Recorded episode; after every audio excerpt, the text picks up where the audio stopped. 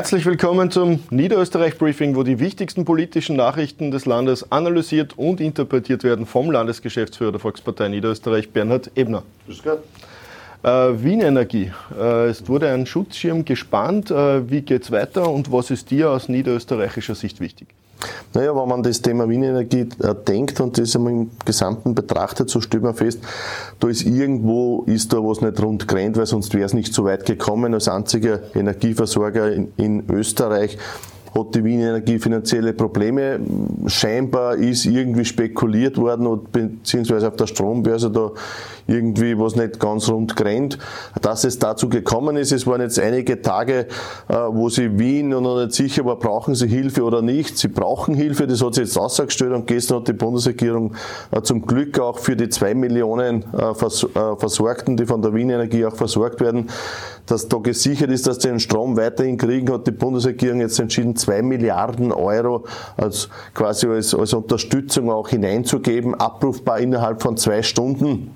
Auf der anderen Seite wird jetzt kontrolliert durch Rechnungshof äh, und auch durch die Bundesregierung, nachdem jetzt im Aufsichtsrat ein Vertreter der Bundesregierung sitzt. Ich glaube, das ist gut so, damit man das auch aufarbeiten kann, aufbereiten kann und man weiß, was da tatsächlich auch passiert ist. Immer wieder wird kritisiert der Stil der SPÖ-geführten Stadt Wien. Also das ist ja so, wie wenn man einen Kredit braucht und nicht einmal selbst zur Bank geht, sondern jemanden schickt. Das geht offensichtlich nur in Wien. Äh, was sagst du zu dieser Stildiskussion? Naja, die Stildiskussion ist natürlich eine, wenn man sich anschaut, die Neos, die ja immer für Transparenz sind und in dem Fall da jetzt mit der SPÖ da scheinbar doch irgendwie dabei waren und mitgezogen haben, die SPÖ, die 1,4 Milliarden Euro, man muss sich das mal vorstellen, 1,4 Milliarden Euro quasi am Gemeinderat vorbei einfach einfach so als Zuschuss, als unter dem Deckmantel Notverordnung da gibt. Der Aufsichtsratsvorsitzende hat gesagt, im Juli war überhaupt noch keine Notsituation, also auch das muss man mal klären, war das wirklich eine Not, quasi ist eine Notverordnung da notwendig gewesen und hätte man nicht auch ganz normal eine Sitzung einberufen können, weil wir in Niederösterreich haben einen Sonderlandtag gemacht, um zum Beispiel die Maßnahmen gegen die Teuerung zu beschließen. Auch das hätte Wien machen können. Die hätten ja einen Landtag, einen Ausschuss einberufen können, äh, um das auch abzuhandeln, ganz normal, so wie es erklärt. Nein, 1, 1,4 sind am Gemeinderat äh, vorbei geschleust worden muss man schauen, was da in Wien, wie das weitergeht. Unsere Vertreter in Wien, die ÖVP Wien, hat da schon sehr klargestellt.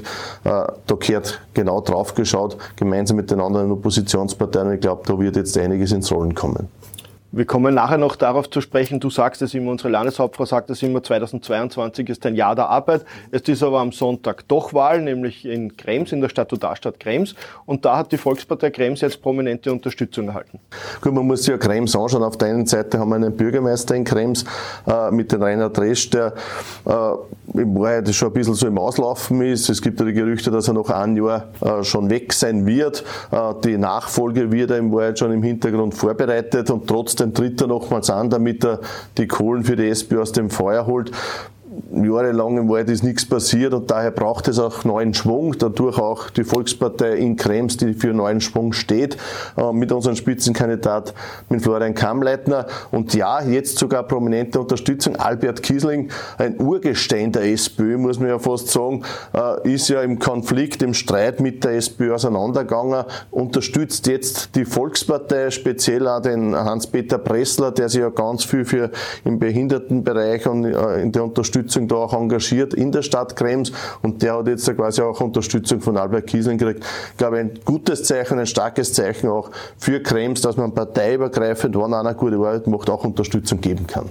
In den letzten Wochen und Tagen, unter anderem die Tageszeitung heute hat darüber geschrieben, finden Gespräche statt, wo es um die Kinderbetreuung geht. Das ist unter anderem Campus Niederösterreich, aber auch in vielen anderen äh, Veranstaltungen war Kinderbetreuung Thema. Du hast das auch schon in einer mhm. Pressekonferenz angesprochen.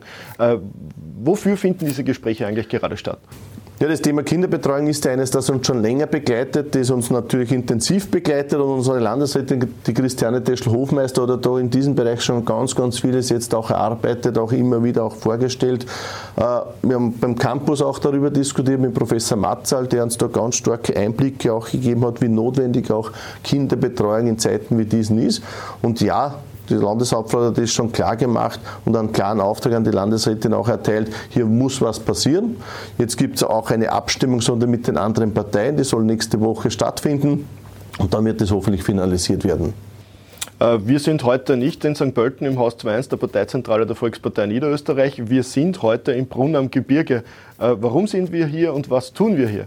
Naja, es wartet ein sehr intensiver Herbst auf uns. Wir wissen, dass wir in sehr herausfordernden Zeiten leben, wenn man die ganzen äh, Situationen denken, sei es das Thema mit der Teuerung, sei es das Thema äh, mit dem Krieg in der Ukraine, die Pandemie, die noch nicht vorbei ist. Da gibt es ganz, ganz vieles, was wir auch arbeiten müssen und erarbeiten müssen. Und daher bin ich heute mit meinen Mitarbeiterinnen und Mitarbeitern äh, gemeinsam hier im Brunnen Gebirge bei einer Klausur, wo wir viele Themen und Maßnahmen auch besprechen werden für den Herbst 2022. Ja, dann sage ich auch als einer deiner Mitarbeiter freue ich mich auf die heutige Klausur und äh, vielen lieben Dank fürs Zusehen. Danke, Wiederschauen.